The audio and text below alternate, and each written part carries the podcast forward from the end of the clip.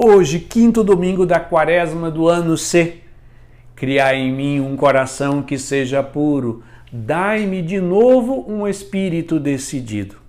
E iniciamos assim mais um programa, o Salmo do Dia. E o Salmo de hoje é o Salmo 125, 126, que nós vamos ler a primeira estrofe que diz: Quando o Senhor reconduziu nossos cativos, parecíamos sonhar.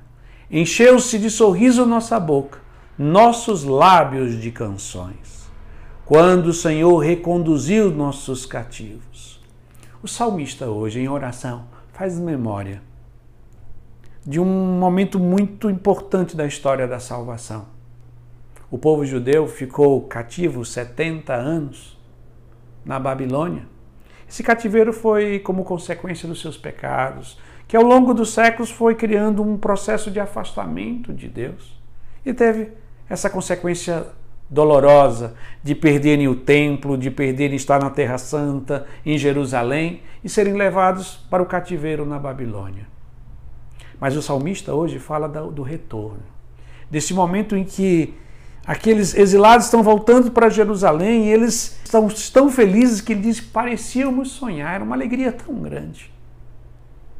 Hoje, no Evangelho, nós vamos ver Jesus que vai também tirar uma pessoa do exílio.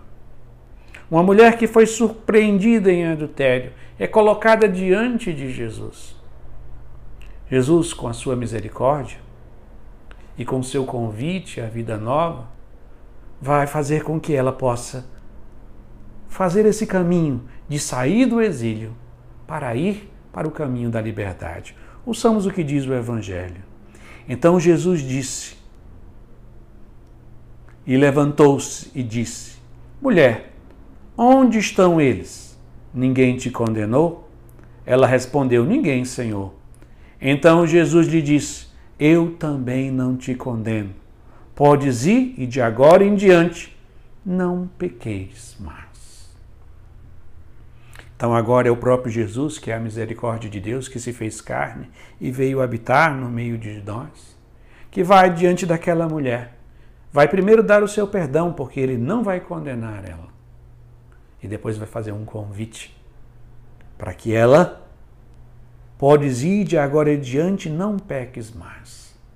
Isto é, saia do exílio.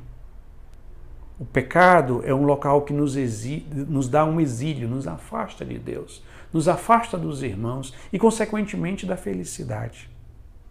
Nessa quaresma, Jesus também quer nos tirar dos nossos exílios, dos nossos pecados, dos nossos afastamentos.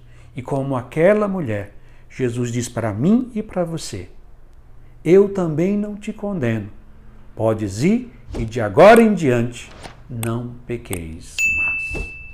E assim nós concluímos rezando mais uma vez a primeira estrofe do Salmo 125, 126 que diz: Quando o Senhor reconduziu nossos cativos, parecíamos sonhar.